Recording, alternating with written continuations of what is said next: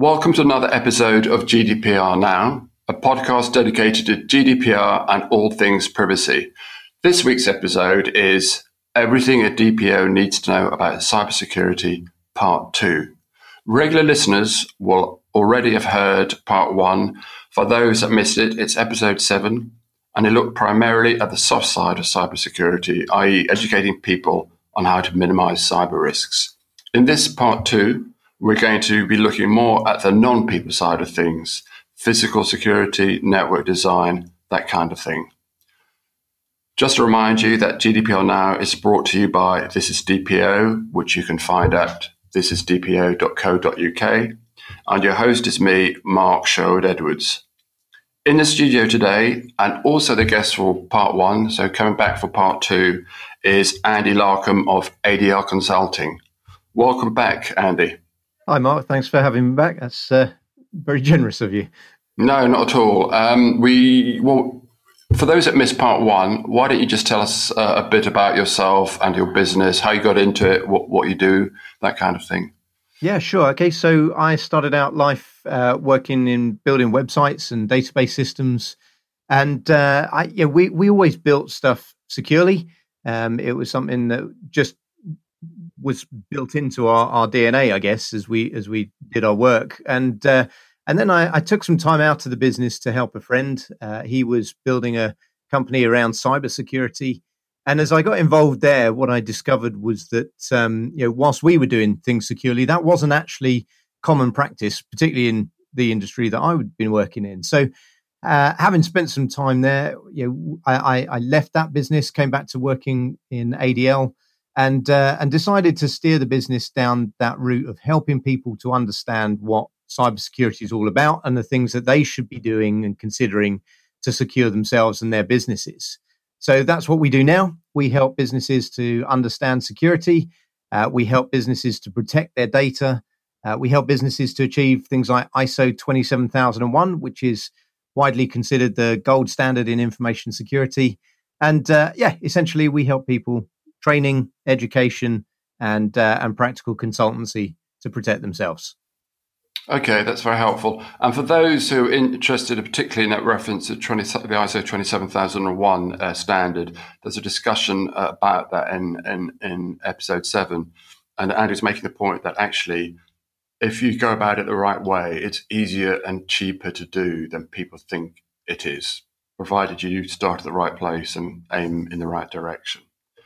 Um, but in this session, we'll be talking about the the kind of uh, the the not the soft side, the harder side. So we'll be talking about physical technical access controls, network design, default deny, least privilege, separation of duties, and and so on. So, Andy, why don't you kick us off on uh, physical and technical access controls? What if you're a cyber security specialist, as you are? What kind of things do you think about, talk to clients about?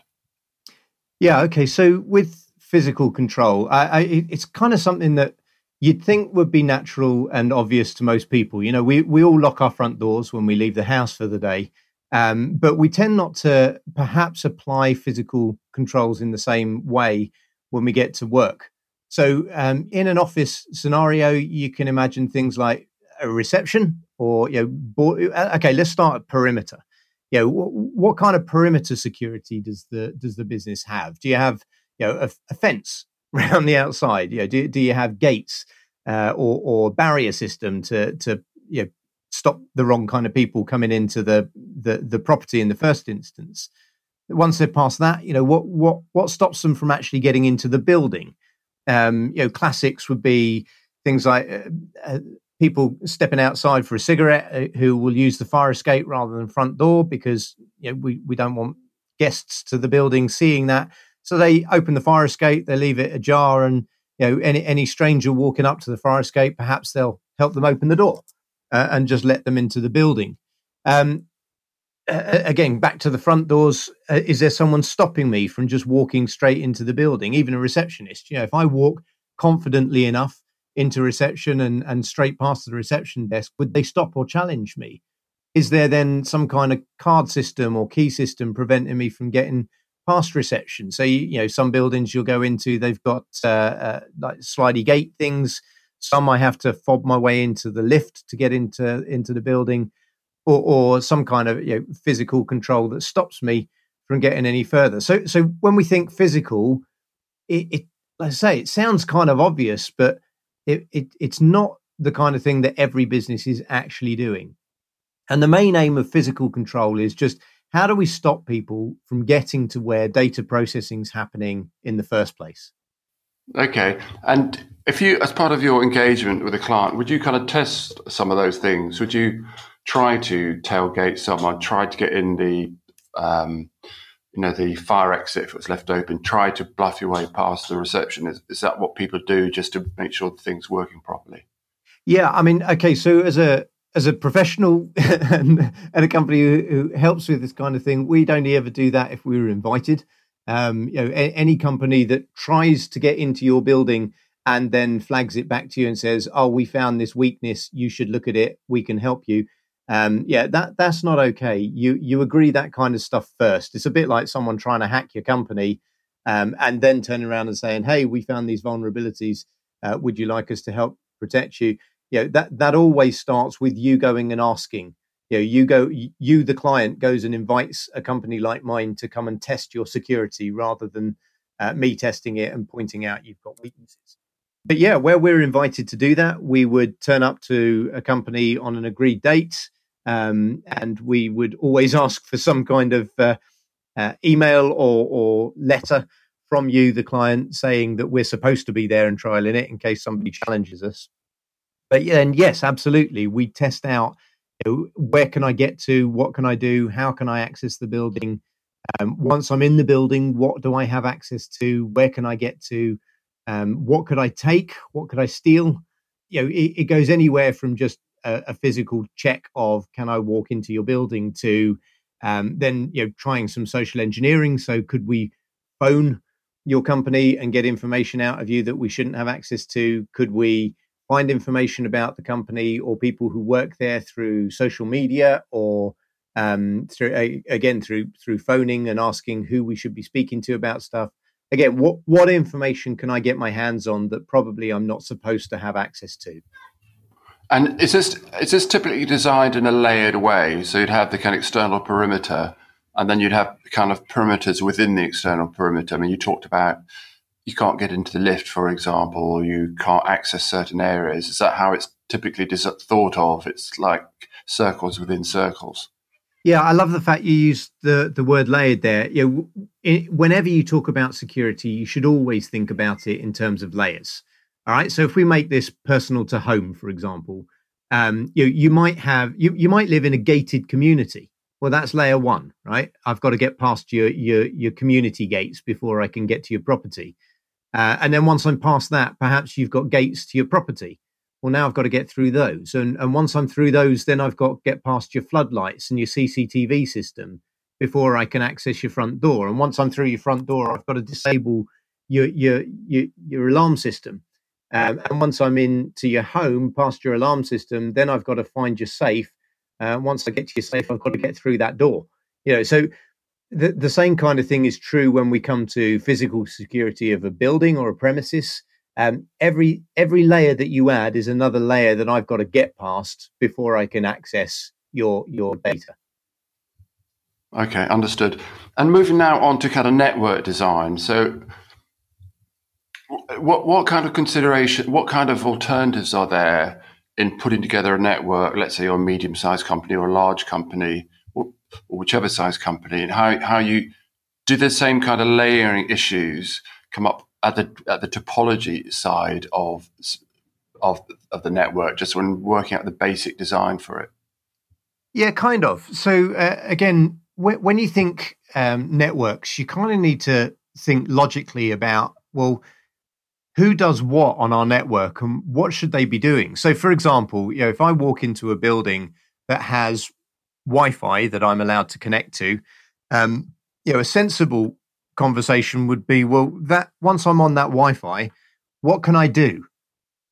And if I'm a guest into the building and I'm connecting to the Wi-Fi, my assumption would be that the only thing I can do is access the internet, and that actually probably my connection to your Wi-Fi to the internet should be isolated from anybody else on that Wi-Fi network. I certainly shouldn't be able to access your core company network because that should be an entirely separate network altogether.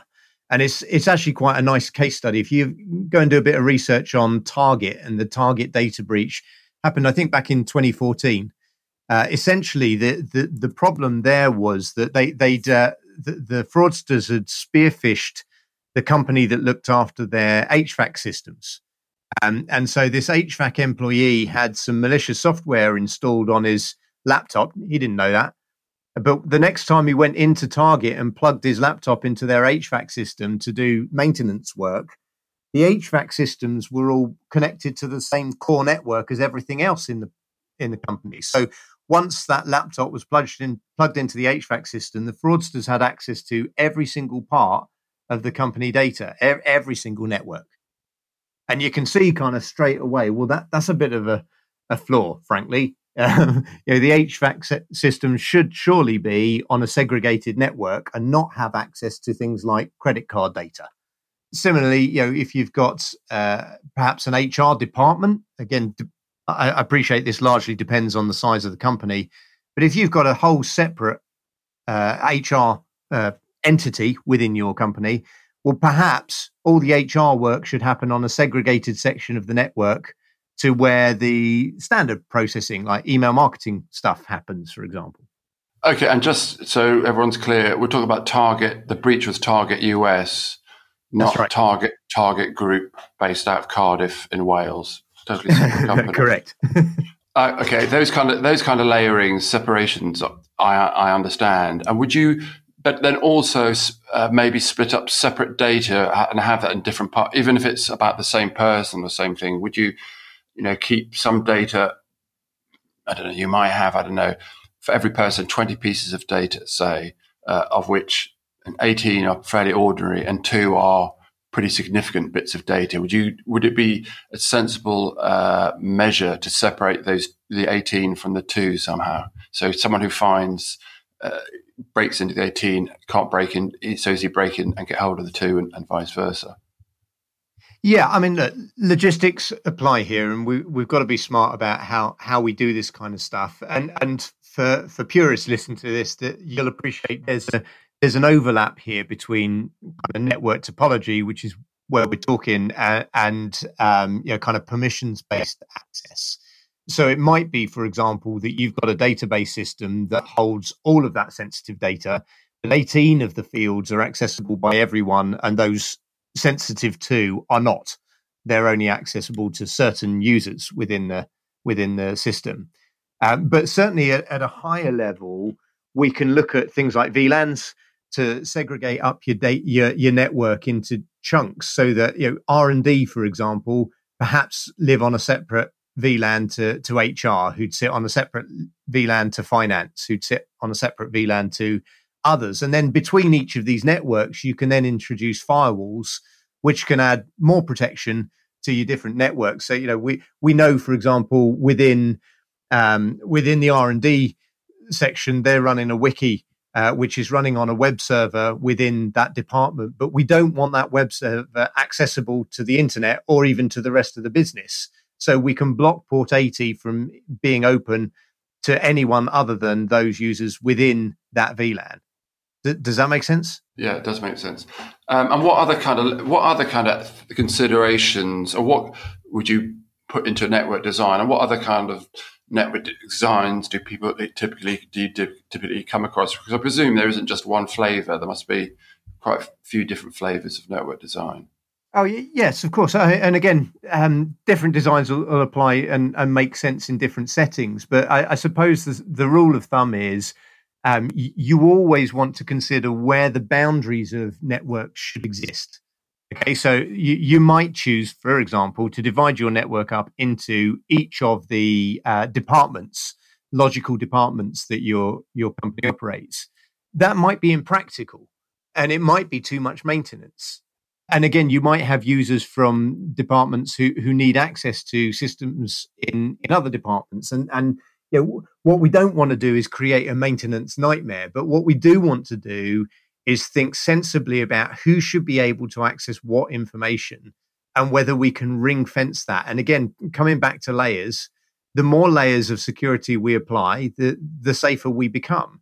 But we we are, of course, as I say, introducing a management overhead where en- anywhere you introduce a firewall, for example, is brilliant because it adds a layer of security, but it also adds a layer of maintenance because somebody needs to be on top of those firewalls and frequently checking in to make sure that new ones haven't been added and that old ones have been removed. Um, otherwise, what we end up with is actually less security because no one's paying attention to the firewall rules. Yeah. Okay. It's a bit like um, uh, the fact you have to change your password every 30 days, 90 days, whether that's resulted in increased security or decreased security, but you have to keep writing them down so you can remember them. So, but that kind of issue. Yeah. You know, so if I open up a port in our firewall because uh, we, we, we run a web server, and then at some point in time we decide we're not using that web server anymore we're going to repurpose it and instead use it as a mail server well if i don't go back and firstly disable that service the web service running on that web server as was and secondly don't go back and remove the firewall rule that gave access to port 80 and 443 on that server over time the web server is going to age because no one's looking at it or patching and maintaining it and the fact that the firewall rule's still open means that that can be abused now from the outside so we we have to get good at going back and checking network firewall rules and and like I say reviewing them to make sure they're still current and accurate. And we need to obviously make sure if we're going to repurpose servers, we're smart about that and uh, and disable any old services or services we don't need anymore. And okay, and, and, that raises a kind of interesting point about kind of corporate memory, memories and things. So, let's say that you've got an IT department that's doing all those things, but there's a high turnover of staff and so the person who would have done it has has left. Um, I guess you can you can keep a log of everything that everyone should be doing and timed and see if it was done, or you, there could be some systemic, uh, you know, once every twelve months where you reassess everything, we revisit and check. What what what's what do people normally do, and, and what's the recommended route? Yeah, so eh, okay, at the risk of going on about twenty seven thousand one, it's the one of the things that uh, people hate and love about 27001 is the uh, forced review and logging that happens. You know, it generates a lot of work for people, but the main thing that it's doing is actually making sure that the stuff that was supposed to happen actually gets done. Right. So um, it, it, things like firewall rules, you should be reviewing frequently as a matter of course, and I would suggest quarterly is a sensible kind of time frame, unless you have a particularly high turnover of firewall rules for some reason. Most companies don't. Um, you know, you would open up a new port in the firewall because you're introducing a new system, and that doesn't tend to happen quarterly. That tends to happen more like annually to every few years. So reviewing them more frequently, actually, you're just creating more work for yourself. But but you can get smart about this kind of stuff. Like you know, if you can export your firewalls and then um, essentially use something like Git, for example, where you can do a comparison on, well, this is the firewall rules we're expecting. What do they look like now and have they changed? They haven't changed. Great, move on uh, and just log the fact that you checked it. If they have changed, we want to know what and why. Okay, and that's a that's a kind of bit of software that allows you to export and compare firewall, firewall rules, is it? Yeah, so so most firewalls will allow you to export the rules to um, some kind of I don't know, format file where you, you can re-import them later. Um, but if you've got that as a, a, particularly in a text format, and you can use uh, systems for doing comparison on this text file versus that text file, um, that would show you pretty quickly what's changed. And if you're if you're a DPO who who you know, and there is a regular meeting of it, it might be part of the data protection committee meeting, or maybe part of the security meeting, and you're sitting on it as a DPO and you're looking for these kind of documents, what do you expect? What would you expect to see? Would you expect to see kind of regular reports on the status of you know, each of these, these things? Same report coming around quarterly that notifying of any changes. Is that, is that what you'd expect to see? What what would be kind of good governance at the security level that the DPO can then look at and say, actually, that looks like quite good governance? Yeah. Okay. So so here we're really talking about, you know, have we got suitable technical controls for you know managing and protecting the data that we're holding? Um, and you know, a, a good check here would be to say, well, yes, somebody has checked the firewall rules. They are as we'd expect them to be, and that's been signed off by suitable person within the business and the date that that happened. And I'd want to see that happening, like I say, probably at least quarterly, um, potentially more frequently than that. But as I say, what we we've got to balance, you know, what's sensible with what's helpful. And you know, if if we say, well, I want to see a daily check off uh, that, yeah, yeah, agreed. the firewall rules haven't changed, well, we're getting a bit ridiculous now. So you know, let, let, let's be sensible about what's what's right for the business that you're working in, um, and that will be based on a number of factors like how frequently things are changing. But is is that the only one, or, or, or things that you'd be sit, sitting there looking at? Is this good governance, or not good governance? Um, not so much the frequency, but what what kind of line items, Fire, firewall uh, checks. What other line items did you expect to see, or was, was that the sum of it? Yeah. Okay. So if if we're still talking about networks, um, yeah. then yes, firewall rules and any uh, new networks that have been introduced uh, so, you know, for example, we're running a number of VLANs. Why have we got this new VLAN? What what's it serving, and and you know, who's it who's it for? Um, if we're talking about wider than that in terms of governance, then you know, obviously introduction of new systems. We've got to know about that. what's going on in those systems? What's going into it? How's it being protected? How's it being managed? Who's responsible for it? And and it's it's actually something that's come to a head for me recently uh, with with a client is a lack of responsibility for data assets. You know, if, if if nobody's actually responsible other than the company, then nobody's actually looking at it. You know, we we've got to assign responsibility for data assets to individuals.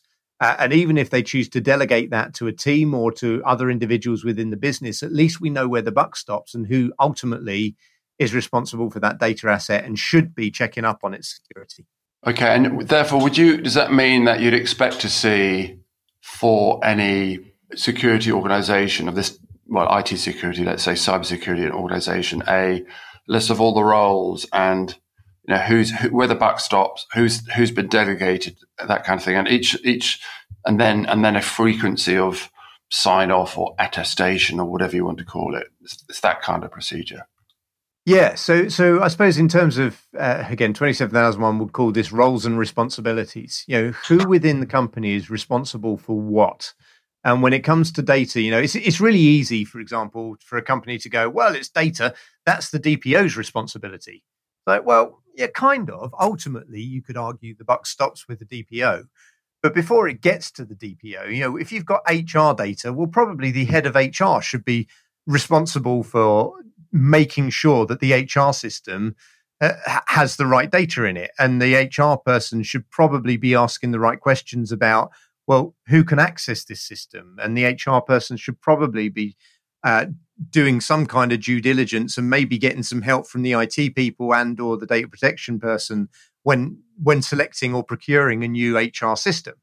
So yeah, we we can't just say, well, the buck stops with the DPO. Well, before it stops with the DPO, you know, who's responsible? So take a, an, an IP and, and let's go with the R and D department again. We've got this new IP, um, which is really valuable to us as a business. Well, there's no there's no personal data in that IP, so probably the DPO isn't really responsible for that. Maybe who is responsible for that? Well, the R and D people. Yeah, but who within R and D is responsible? Uh, R and D. No, that's too vague. Because if if we're just saying R and D, really what we're saying is no one, no one's looking after that. No one's checking up on it. No one's making sure it's secure. No one's reviewing the permissions. Uh, and and you can you see it all the time when it comes to you know who's got access to this folder. Well, this team of people.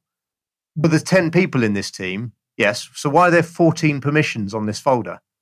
Oh, because four people have left the team. When? Two years ago. Okay, we probably should have checked up on that. Okay, that well, that brings us on to kind of uh, default denial and, and, and least privilege. Um, and I would have thought, is this? And I would have, I'd take a stab, and maybe I'd say this is probably the one of the most common failings in, in businesses that they're not tightly managing their who has access to what. Yeah, I, would say you're probably right there. I mean, look, it's it's so much easier to just leave everything wide open, and then uh, occasionally we might close something off. Um, but you can see, hopefully, quite obviously, particularly in light of all the things we've been talking about so far, just how dangerous that can be. You know, if if I leave everything open, if I leave the front door open, uh, and then maybe I'll close off one particular bit of my home, um, uh, but but the front door's open, right? Well, do, do I do I really mean to leave the front door open? Did I really mean anybody can walk into my home? No, that's not what I meant. What what I meant was this particular bit I want to lock down. Yeah, but that's not what you did. What you did was left the front door open. Right? So, so we got to get a bit better at locking everything by default and then opening up permissions when we need it. The problem with that is it's hard and it's annoying, right? So, you know, I'm going to create a team. Okay, cool. Who's in the team? Well, these nine people. Okay, who of these other nine people then should have access to what? Well, three of them need access to that folder, four of them need access to this folder, three of them need access, and and so on and so forth. Well, I got to go through and set up all those permissions, and that's a lot of work. It would just be easier if I just let all 10 of us have access to their top level folder and everything within it. That's easier, right? But in that moment, what I've done is potentially expose sensitive data to members of the team who shouldn't have access to it because I was a bit lazy. And honestly, I might get away with that. It might be fine. But in the moment, it's not fine. I really wish I'd bothered. Yeah, I think there was a, uh, uh, Portuguese, um, a fine in Portugal for to hospital where the uh, they the accesses there were uh, I think it was 200 people in the hospital that had doctor level access to the files, but there are only about I don't know 30 or 40 doctors working in the hospital at that time. So that's right. And probably apart from, and is there two, are there two kind of common issues? One is the one that we talked about the slightly lazy setting up of, of access profiles. And the other one you kind of mentioned earlier is actually the whole leaving leaver process and closing down the access accesses when people leave. Because I suspect, from my experience, that's pretty weak in a lot of companies as well.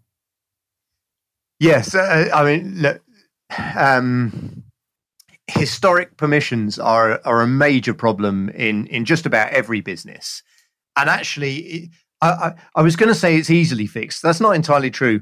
Um, it's easily made visible, perhaps, uh, by introducing a, a leaver process and also a change of role process. Right. So, so let's go with change of role first. Um, you know, I move from from this position to that position. Well, what really should happen is that all of my permissions are cleared down, like everything, and then those permissions are rebuilt for my new role, for my new position, right? Uh, and if we do that, then basically I, it, removes any potential for me having access to stuff that I shouldn't have access to because we know that all of my permissions now pertain to the role that I'm currently in rather than any historic role. Uh, you know, we, we talk about accumulation of rights. So, you know, I, I'm now the CEO, but I started out life as a T boy and uh, you know I went through from T boy to being employee or you know base level employee, and from base level employee I went into middle management and then middle management to senior management, and I did that in a number of different departments before then being elevated to you know a director level, uh, and then ultimately on to being the CEO. And now as CEO, I have access to everything down through the business because nobody nobody bothered to clear up behind me. Um, and that makes me a massive vulnerability and a massive uh, risk to the business because I can do anything I like. I can access the finance data, the HR data, the R and D data, um, you know, everything, uh, because nobody cleaned up. Yeah, it's a double risk, isn't it? It's a double risk because the person's got more access than that person should have, and if that person's uh, access gets hacked, then the hacker has access to everything. That exactly that. Yes. So that, and, that and, how, and, how, many companies do this? I mean, in your experience, how many companies do this change of role uh, clear it right down to zero, build it back up again? Not many, because it's work, right? And, and it's hard work. It's annoying um, to to have to do it, but the uptick in security is you know, progressively significant. And you know, let's say we, we take one person changing from one role to another. Well, we get a, a bit of an uptick, but you get a high turnover, particularly where there's companies with high turnover of staff or where people move roles frequently. Um, you know, the, the the security uptick by clearing down and rebuilding is substantial and, and really is worth considering. So, look, with with all things security, you should be looking at the risk, right? And and risk. Uh, once we understand risk, we can be much more pragmatic about what we should be doing. And if you decide that actually, do you know what? Within our business, people hardly ever change roles, and um, and if they do, probably it doesn't mean much in terms of the difference of what they should have access to. Then introducing this as a job probably isn't worth doing because well somebody's going to spend you know half a day clearing down the old permissions and rebuilding them pretty much the same as they were in the first instance that's not worth doing but if you're in a company where actually you know the risk introduced by not having that procedure in place could leave you un, unacceptably exposed then it's absolutely something you should be doing. And then map it onto again the leaver process of just making sure for goodness sake this person's leaving the company will disable their their account and make sure you've gone through and removed permissions. Please why wouldn't you do that? Well yeah exactly. But pe- but companies don't because in all our experience well we just you know or people aren't doing it as often and as rigorously as they should probably a better way of putting it absolutely and look we've got to be honest you know, sometimes that's a failure of communication not a deliberate thing um, but other times it is it's, it's just lazy, um, and or we have we don't have enough resource to do it. Um, both of which the company should be viewing as as a risk that they should be addressing. Okay, understood. Um, on my list, then another another element on this kind of security is separation of duties. So, so what's that? How does that work? Yeah, okay. Well, I, I always find most people connect easily when you start talking about launching a missile right? You know, if, if we're going to launch a missile, I'd really rather have at least two people involved in making that decision, uh, preferably more, because that missile is going to hurt people. so, so if we're going to launch it, let's make sure that at least two people thought that was a good idea, right? So, uh, division of duties. The idea here is that we should be dividing up who can do what within a business. So let's let's take a. We've got a mission critical system. Okay, cool. Um, we want to take that mission critical system offline. Do we really? Uh, are we sure that's a good idea? And if we're actually going to do that, probably more than one pe- person should be involved in making that decision, and probably one person shouldn't be able to delete everything. Right. So you, you see this really clearly when we look at uh, things like PCI DSS and and uh, card vault systems. You know, you shouldn't have one person so, who. So for those that don't, don't know, this is why don't you explain it? It's the card. It's the card credit card verification standard PCI DSS. Yeah, so payment card data, right? If if we're going to handle payment card data and you're going to build a vault system to hold that payment card data, you don't really want one person with access to everything, right? You you you really need to have at least two people who are going to be responsible for that data, and and and if if we need access to it, both of them need to agree that that's a good idea. And the reason for that is it's actually if if I'm going to go rogue within a business and I'm going to do something malicious within that business, so think insider threat, okay, um, then it's much harder for me to carry out that malicious act if I need to get somebody else involved to do it. Right. So, so division of duties means that I have to now find somebody else within the business to collude with me to do something in order to damage that business. So, a really good example of this recent times would be the Morrison's data breach, where there was a, an internal employee, uh, so an employee of Morrison's within the finance department who downloaded the entire payroll data and then published that online. Well, that employee should not have been able to download that data. There should have been some kind of division there that meant that whilst he could access some of it, for example, he couldn't access all of it, or perhaps we put in some kind of limitation to say, well, look, you can access up to N records at a time. And then there's perhaps a timeout that says you're going to have to wait a period of time before you can export the next chunk. Yeah. And now I've separated that particular employee's ability to bash their way through something. So we, we do this with passwords all the time, right? We, we, we call it throttling when it comes to password attempts. You can try three times and then I'm going to lock your account for five minutes. We could look at that as, uh, to a point, separation, where it's like, well, you can try this, but after a time, we're going to say no. separation of duties is a bit like that, except we're saying you're going to need to find somebody else to agree that that's a good idea before we're going to let you do it. And is that commonly used in companies at the moment as, a, as an approach? Yeah, again, it kind of depends at what level and what kind of size companies we're talking about. Certainly in large companies, yes, separation of duties is a very real thing. You know, if we look into the military, absolutely, that's a real thing. Um, if we look into small businesses, no, not really. Particularly things like, for example, if you've got an owner managed business, it's probably the owner who's actually authorizing payments or you know uh, agreeing to the payroll and stuff like that. In bigger companies, we see division of duties between departments. So you know your your your, finance department is responsible for making payments, but again, even there, you probably should have a sign off process for payments over a certain amount. Okay, understand that. I understand that. And what about something like um, one of the kind of topics you got listed is working in key areas.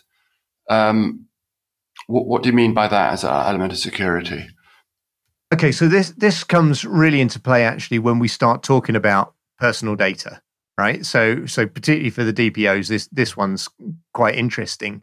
Okay, let, let's imagine you've got a part of your business uh, that that looks at um, things like criminal records, right? So they, their job is to review um, DBS checks, right? The area that they're working in, we should probably consider as being a higher risk area to the company than another area of the business where they never look at personal data at all, right? They, they only ever um, they, they only have access to the system that tells them what what what's uh, okay warehouse. Let's go with a warehouse because that's that's perhaps helpful you know, you've got warehouse operatives whose job it is to go around and pick stuff off shelves. Th- they shouldn't be looking at HR data. And where the HR data is, we probably don't want the warehouse operative, operatives just walking through that area and picking up pieces of paper off desks. Does yeah. that make sense? Yeah, no, it makes sense. Okay, so when we talk about secure areas, we need to be thinking about what data processing is happening within which offices or departments within the company. And if we've got particularly sensitive data processing happening in one particular department, we should absolutely be looking at coming right back to the beginning the physical access controls of who can be in that room in the first place. Um, so things like you know, making sure that the doors close automatically and making sure that they have uh, you know keypads or key fob access to those to those offices, so that not just anyone within the business can walk wander in. No, okay. Now I know that you will say that none of this works without adequate uh, without adequate training of staff. Always true. Okay.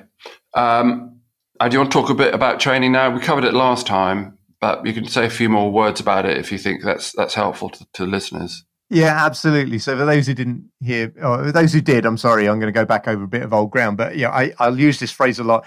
If we understand the why, we'll endure the how right? And and let let's just go with that last example of we've got an area within the business where some pretty sensitive processing's happening.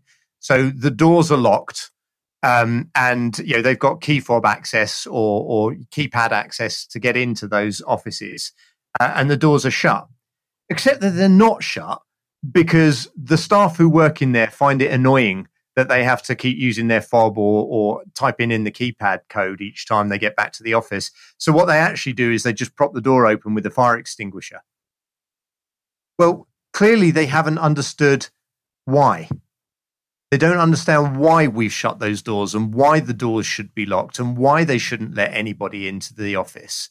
And that's why they've propped the door open. If they did understand it, they'd get on board with the how, which is you must have a key fob, you must use the keypad code, you must shut the door behind you, you must not allow somebody to tailgate you unless you know that person also walks works within this department.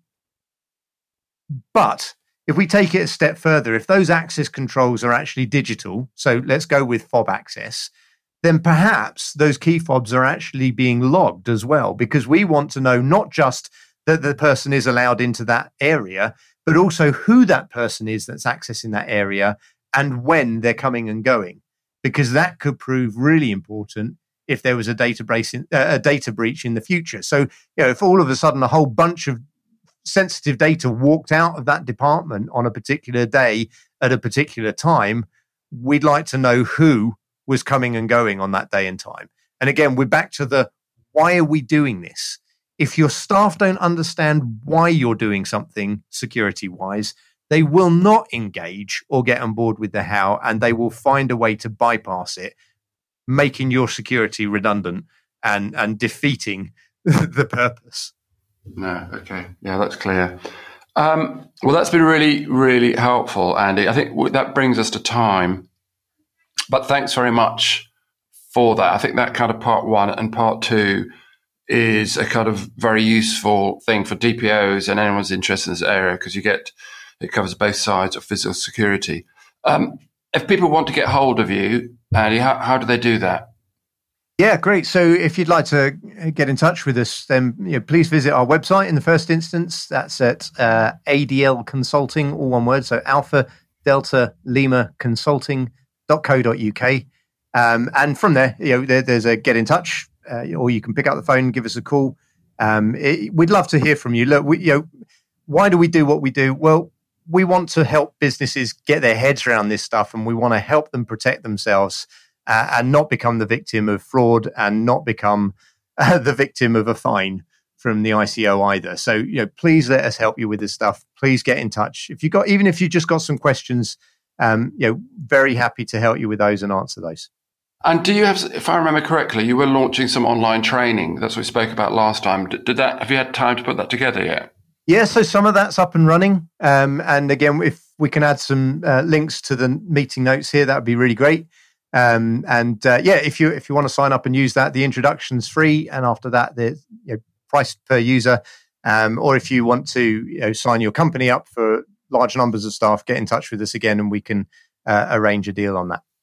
Okay, so I'll, I'll put that information uh, in the show notes together with uh, contact de- details for Andy. So that brings us to uh, this end, the end of this episode of GDPR Now.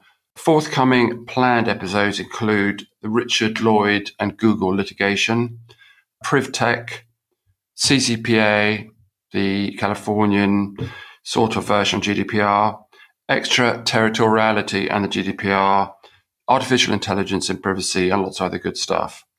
Um, if you've got any other issues that you'd like to see addressed or questions answered, please send them to info at thisisdpo.co.uk.